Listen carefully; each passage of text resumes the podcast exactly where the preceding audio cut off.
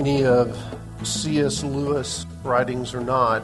Uh, if you haven't, and you enjoy reading, I would recommend them. Um, he wrote a long time ago, but he brings um, kind of a fantasy approach to biblical truth in a way that few are able to do. Uh, some of those books have been, um, oh, not just reprinted or updated over the years, but um, they continue to bring us an awareness of our own relationship with the Lord, but also of the hope that exists because of Christ. And one that is more familiar, I think, to most, uh, our series is the Chronicles of Narnia. Um, and it may be because it was converted to a movie. Uh, I'm not sure. So if you're that person who likes books, particularly once there's a movie version, well, here you go. Uh, there is a movie version of the Chronicles of Narnia. In that movie, let me give you just a, a brief synopsis. It's called The Lion, the Witch, and the Wardrobe, and we're introduced to the world of Narnia. It was a once beautiful world that has now grown cold and dark. The four Pevensie children come through a magical wardrobe to a snow covered forest in Narnia where they learn that it's been winter for over a hundred years. Evil reigns, hope is dead. But with the arrival of these children, things begin to change. The inhabitants of Narnia slowly begin to hope again. An ancient Narnian prophecy said that before deliverance would come, two sons of Adam and two daughters of Eve would appear. These children were messengers of hope. But the hopes of the citizens of Narnia are not in the children. Their hopes are in someone else, a lion named Aslan. The children hear an old Narnian rhyme. It says, Wrong will be right when Aslan comes in sight. At the sound of his roar, sorrows will be no more. When he bares his teeth, winter will meet its death. And when he shakes his mane, we shall have spring again. The Pevensie children brought hope, not in themselves, but in the one who would follow their coming and bring deliverance. Likewise, in John chapter 1, we meet a man who brought a message of hope. Hope not in himself, but in he who comes after me. The title of the message today comes from the text itself, and it is focusing our attention again on John the Baptist. Now, John the Baptist appears numerous times in John's gospel, and since they have the same name, it works well to create confusion. And so, one of the writers that I use for information and background and language study with regard to this refuses to refer to John the Baptist as John and just calls him the baptizer over and over, the baptizer, so there's no confusion. Well, I'm not going to do that, but uh, you'll have to keep that in mind as we study that together. In John chapter 1, in verses 19 through 34, we see this brief synopsis regarding the ministry and the work of John the Baptist. Uh, it says in verse 19, and this is the testimony of John when the Jews sent priests and Levites from Jerusalem to ask him, Who are you? He confessed and did not deny, but confessed, I am not the Christ. And they asked him, What then? Are you Elijah? He said, I am not. Are you the prophet? And he answered, No. What we find in the story then, with regard to John the Baptist, is a further extension of everything that we know about his calling, literally his birth, his calling, his ministry all of it was an intended means of fulfilling the prophecy of the one who would come prior to the Messiah. He's the announcer. He's the one who prepares the way. He's the one that points the world to Jesus. Now, to, to do this at the very beginning is, is, I think, helpful, at least for me, because now what we can do is focus our attention at the outset on his purpose.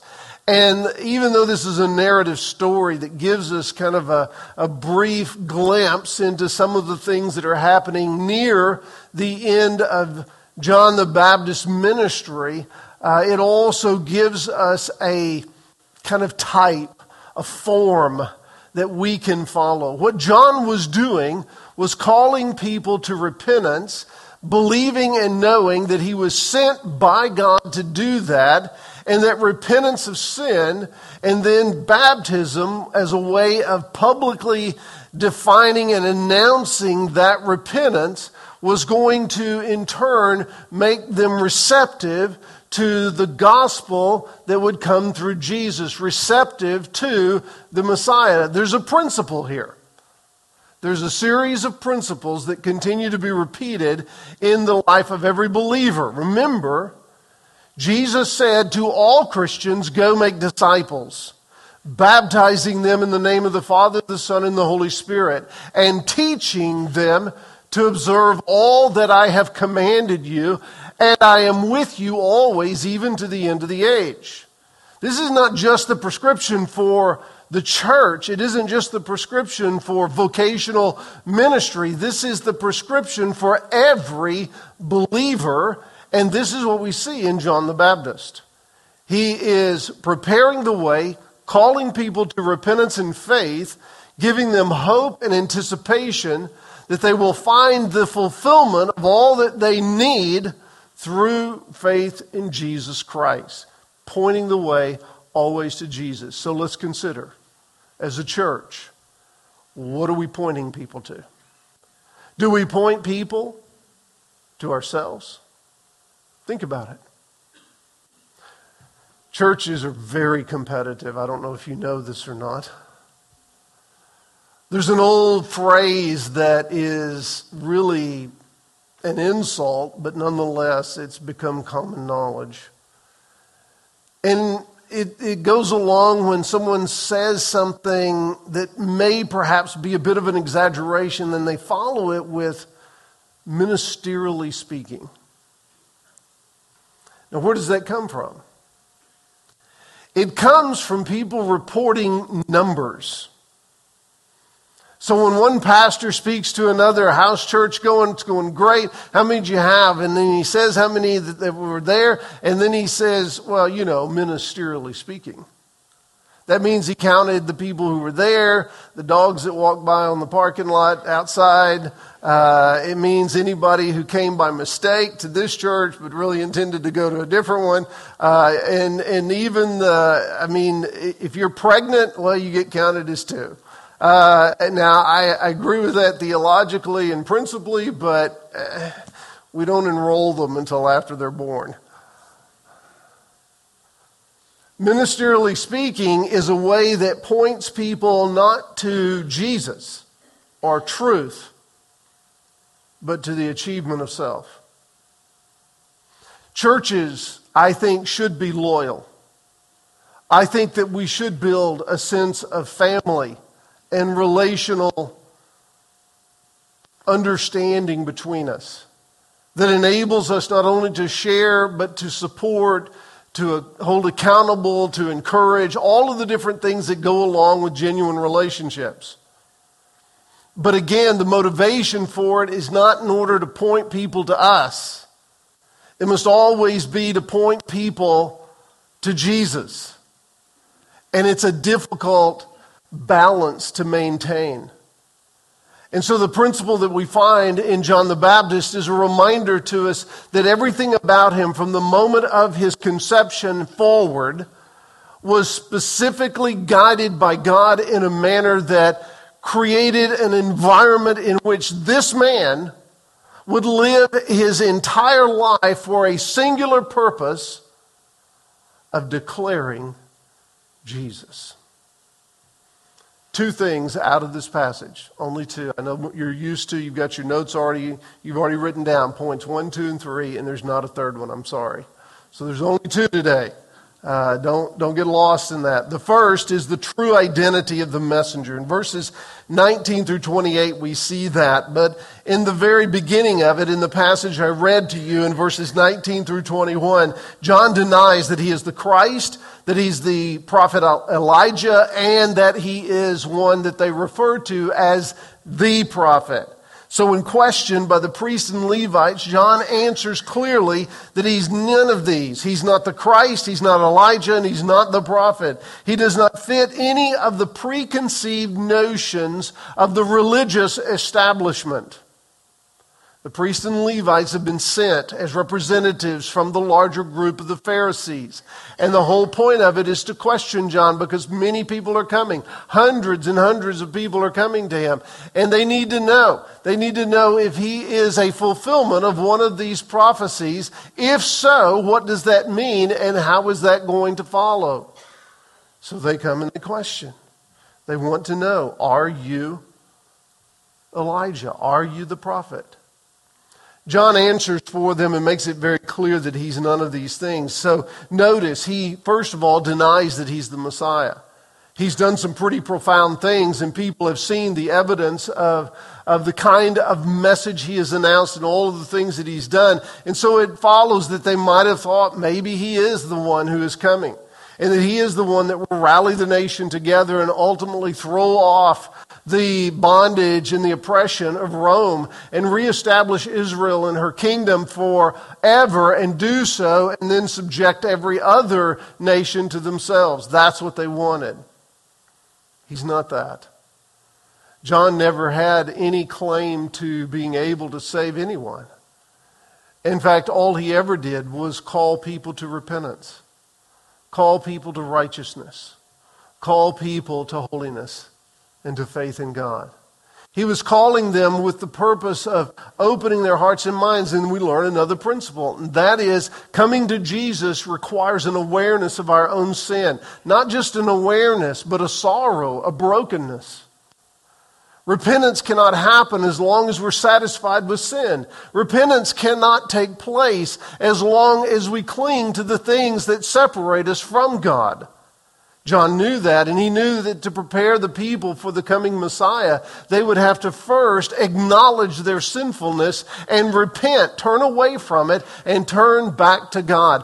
Over and over, the Bible shows us example upon example of how he worked in order to perform his power and might in the midst of people, and he always did it by reminding and calling us to repentance and obedience. It's no different today. The message of the gospel is always going to be received most often by those who are in the state of greatest awareness of their own sin. I've never witnessed to anyone that I didn't talk about sin. I've never considered or contemplated my own relationship with Christ, that I am not brought to a greater awareness of my own sin. I've never experienced a moment in which we are drawn to the truth that is found only in Jesus, unless we are also in the, the place where we can acknowledge the lies that our sin so often tells us. He denies he is the Christ. He is there to announce the Christ. They thought maybe he was the prophet Elijah. You know a little bit about John the Baptist. He came from the wilderness, and that's where he proclaimed his message. And, and he wore a, a cloak of camel hair. He had a leather belt around his waist. Uh, he ate locust and wild honey and all kinds of things that made him very much like the prophet Elijah. Uh, Elijah was that kind of guy. Uh, the stories of Elijah are renowned, and of course, you know that as a prophet, he was uh, he was just amazing in the things that God did through him during some of the darkest days of Israel's history. Uh, at the end of his life, he didn't die, but he was taken up and and escorted by uh, chariots of angels and uh, horses with flames all around them, and it was just a, a sight that is really unbelievable and unimaginable. With that story, though, some people believe that maybe he never died at all and now he's come back and he gets round two or something and John the Baptist is going to be him. There's also the understanding that at the conclusion of, of everything, God is going to send before Jesus comes two prophets, and most of us believe that one of them will be Elijah, the other will be Moses.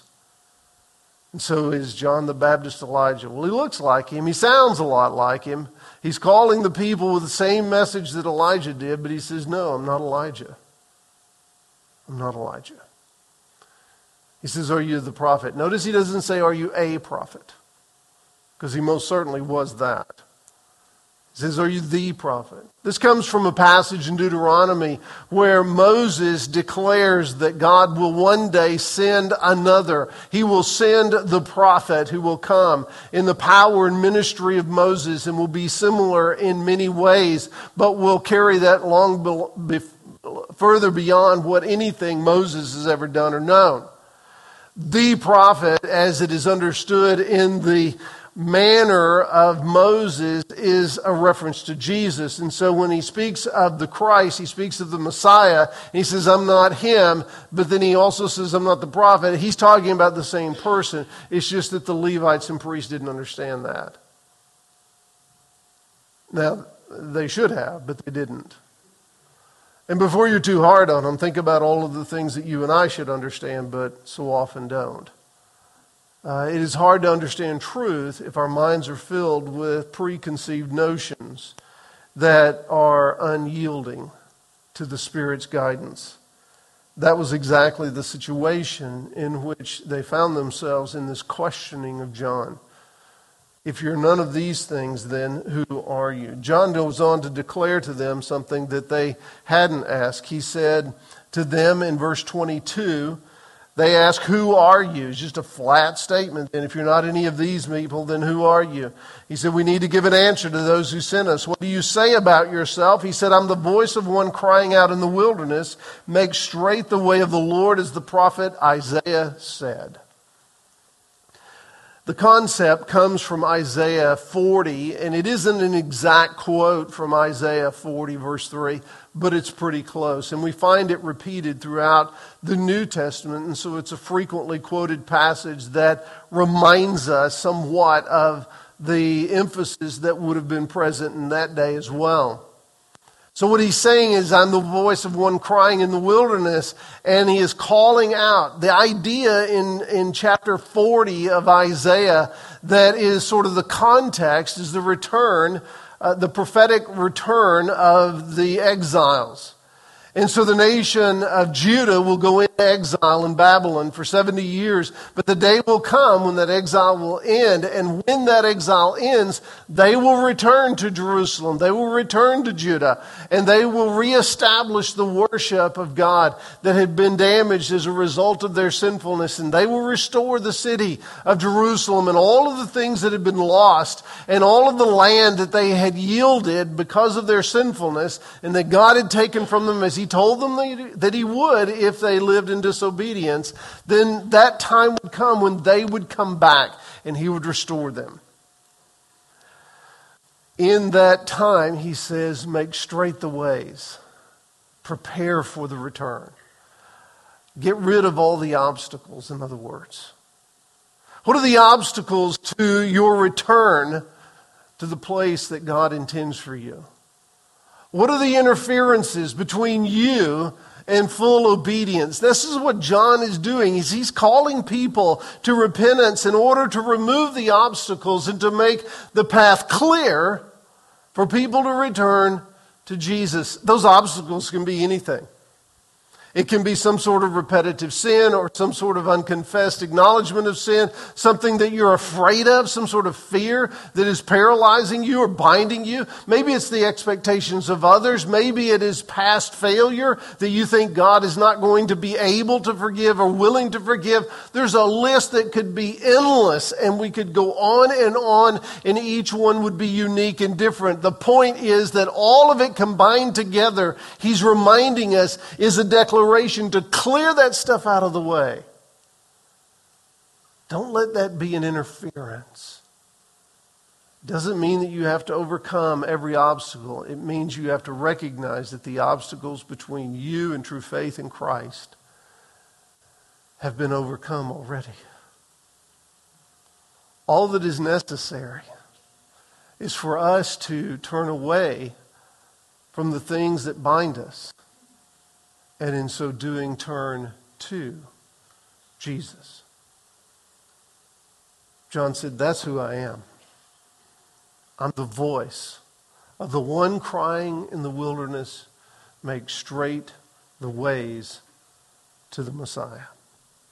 God is delivering them from captivity, and the way home is being prepared. In other words, God is preparing salvation as we turn from sin and turn to faith in the Messiah who is to come.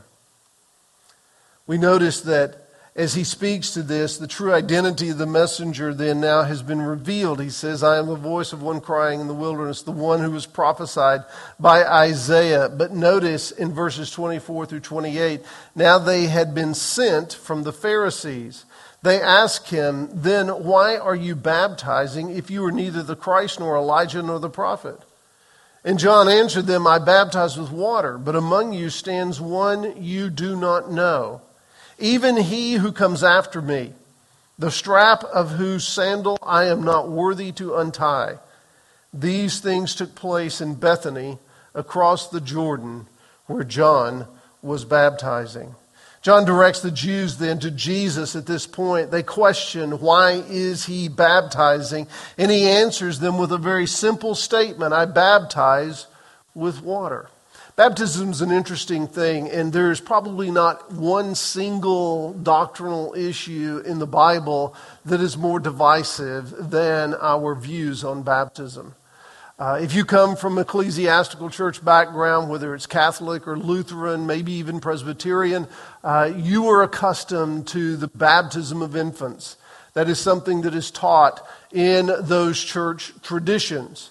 And even though there is absolutely no biblical evidence for such a practice, nor any indication that the early church in the first centuries of its development ever did that, nonetheless, it is something that is adhered to um, almost viciously over the years. But there's a lot of differences between Baptist and Catholic, so you know they, you wouldn't have to spend a lot of time trying to figure that out. What about Baptist? Aren't we all in agreement on baptism? No, as a matter of fact, we're not.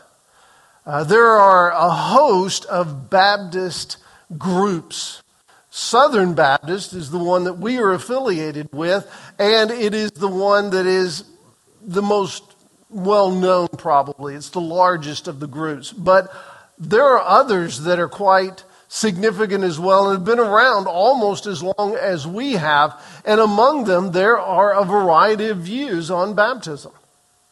Some believe that baptism is necessary uh, in order for salvation to be complete. Some believe that baptism must be administered by a certain lineage. Therefore, using something that, uh, well, let's say the Church of Christ, they, they practice this. Uh, they follow called the Trail of Blood, believing that they can trace the lineage of the baptism of the church all the way back to John the Baptist himself.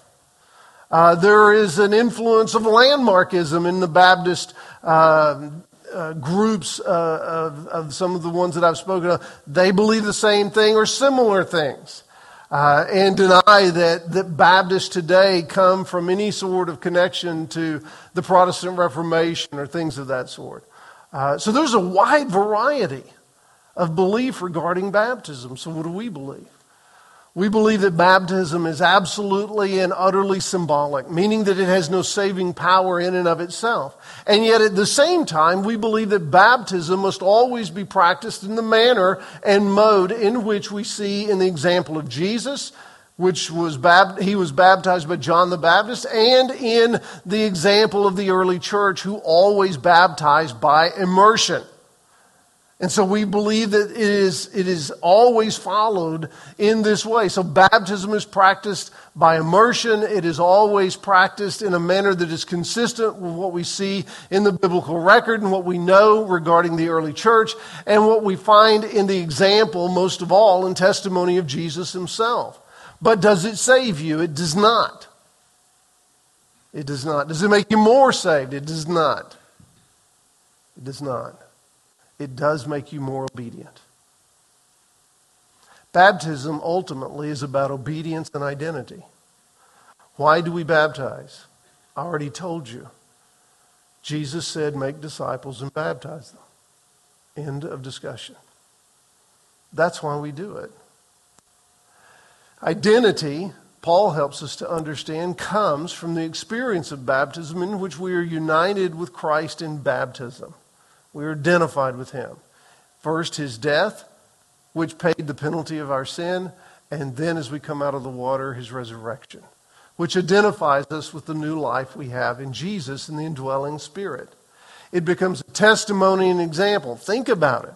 Think about why God went to such great lengths to ensure that everyone knew that Jesus was his son when he was baptized. The same thing is true for us. We practice baptism not in order to add to one's salvation, but to declare that and to seal that in your mind through your identity with Christ in his death, his burial, and his resurrection. Why are you baptizing? He says, I baptize with water. What he's telling us isn't just the way that he's going about it. He's saying, look, what I'm doing is nothing compared to what's about to happen. What I'm doing is not an offense or affront to anything that you know through Judaism, nor is it going to be sufficient for the salvation that is coming. He was doing this as a way of helping people to solidify the commitment that they had made. His authority to baptize was simply an extension of role as the voice of one crying out to the people to prepare for Jesus' coming. But notice what he does. It says, not only did he ask why you, he answered them, I'm baptizing with water, but he said, Among you stands one you do not know even he who comes after me. He directs them to Jesus. There's one coming whose sandals I'm unworthy to untie. The humility of John is on full display in light of the soon appearance of Jesus on the public public understanding. This platform is going to change dramatically John is essentially saying, I'm not the one you need to know, but rather the one who comes after me. Every good witness ultimately directs the world or the person to whom they witness to Jesus is the ultimate answer to the question, Where is your hope? Our hope is in Jesus. It's not in the church, it's not in baptism, it's not in John, it's not in any of the things that we so often fixate on. It is always, ultimately, and forever in Jesus. Secondly, that was the first point. This is the second one. And no, it's not longer. Verse 29 says, The next day he saw Jesus coming toward him and said, Behold, the Lamb of God who takes away the sin of the world. The true deity of the Messiah now is what we see. We see the identity of the messenger, but now the true deity of the Messiah. He is the Lamb of God. John proclaimed Jesus as the Lamb of God who takes away the sin of the world. This account takes place just days before their celebration of Passover, commemorating God's deliverance of Israel from Egyptian slavery. You will see the Passover motif appear numerous times throughout John's gospel, and you will find, and that's John the Apostle. Uh, John the Apostle makes it very clear, and he utilizes this, this imagery and this picture of Passover in order to emphasize the deity of Christ. So, what are we learning? You remember Passover, this takes place in Egypt when the people are still in bondage, and the plagues have come against them, and and Pharaoh has refused to release them from their bondage. And so one final plague is to come, and it will be the angel of death that will come through the land so that the firstborn of every house will perish. In order to protect them, from the death that is coming, God instructs that a lamb without blemish would be slain, its blood collected, and then smeared on the doorpost of the homes, so that every home that had blood on the door would be passed over. by the angel of death. What he's showing us and what is being signaled to all the world and will then be realized when Jesus comes is what we have known all along that there is no remission of sin without the shedding of blood. Some don't like this because they find it to be too graphic or too violent or too intense. But it would be well for us all to be reminded that sin is graphic and sin is violent and sin is destructive. And it is, it is an insult to the crucifixion of Jesus himself for us to in any way minimize the importance of his shed blood. John says, Behold, the true, ultimate Lamb of God who takes away the sins of the world. How will that happen? The shedding of his blood. In giving Jesus this designation, John the Baptist is projecting what is soon to come in his death on the cross. Deliverance from sin, then, cannot happen without the shedding of blood. The type that is represented in Egypt would find its eternal fulfillment in Christ, even now. The purpose of the Messiah was evident in the imagery sin, of sin that leads to death, and only by the shedding of blood can we be redeemed. So that when you profess faith in Jesus, you are believing and saying with all confidence that what Jesus has done when he died on the cross and shed his blood was sufficient to pay the cost of our sin, so that when I trust in him, my sins are forgiven, washed away by the perfect blood of the perfect Lamb. But look what he says in verse 30. This is he of whom I said, After me comes a man who ranks before me because he was before me. He shows us that Jesus not only is the Lamb of God who takes away the sin of the world, but he is himself God. John's gospel specifically is intended to affirm the deity of Christ, that he is in fact God, not just some historical figure, not just a man upon whom God came and then left, but he is God from the moment of his conception throughout all of his life, from the time that he laid for three days dead in a tomb, and to the moment he rose from the dead and ascended back to the Father. He has always been the means by which this world came into existence and the one in whom it depends to hold together. John the Baptist makes it clear that Jesus is not only the Christ, but he has always been God, and he is God now. He says he is before me, meaning that he has been eternally before me.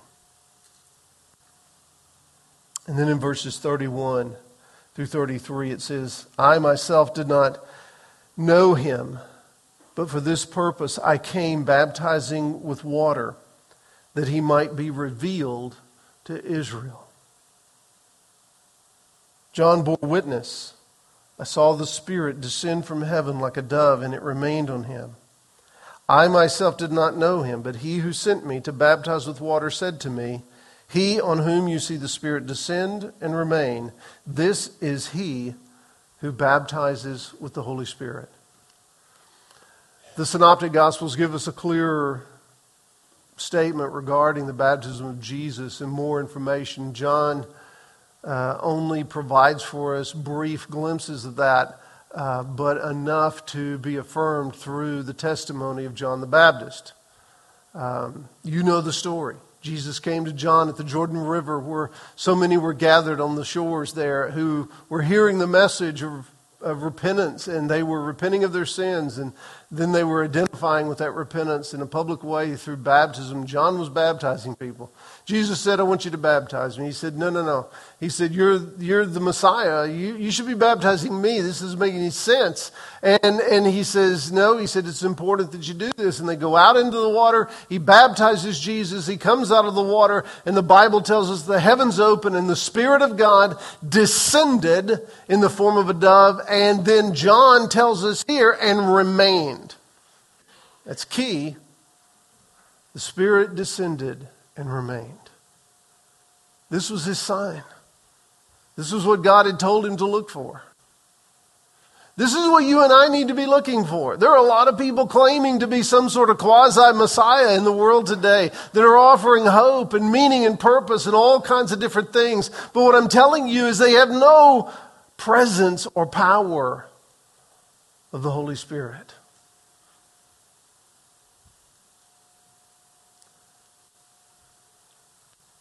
I had a conversation this week, and one of the things that came up in that conversation was that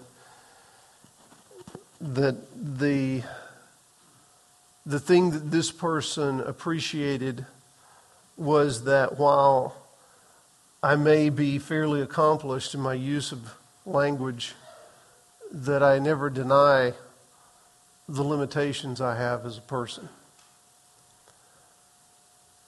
And I'm not saying that braggingly. In fact, it kind of makes me sad, but I got to tell you, I never walked to this pulpit whether it's on a Sunday morning, whether it's a funeral service or a wedding or any other occasion that would be a call upon me to speak on behalf of God or to share his word in a way that will help others to be understand. I never do that. That I do not pray for the indwelling Holy Spirit to speak through me so that so if what you're getting is consistent with truth and something that is inspired in you by what God is doing, please know that's not me. That's Him. I am as broken and destitute as you, and quite a bit more so than some of you. What I'm telling you is that what makes us who we are in Christ is not our achievements, accomplishments, or some image that we can project. It is the power of the Holy Spirit that changes us. And that power was seen remaining on Jesus at his baptism. So that when God spoke, he said, This is my beloved Son, in whom I'm well pleased. John testifies that Jesus is the Christ. He is God.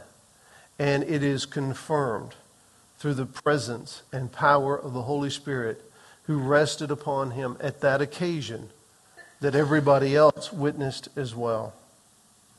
Finally, in verse 34, he says this I have seen and have borne witness that this is the Son of God. He's confirmed by the Spirit.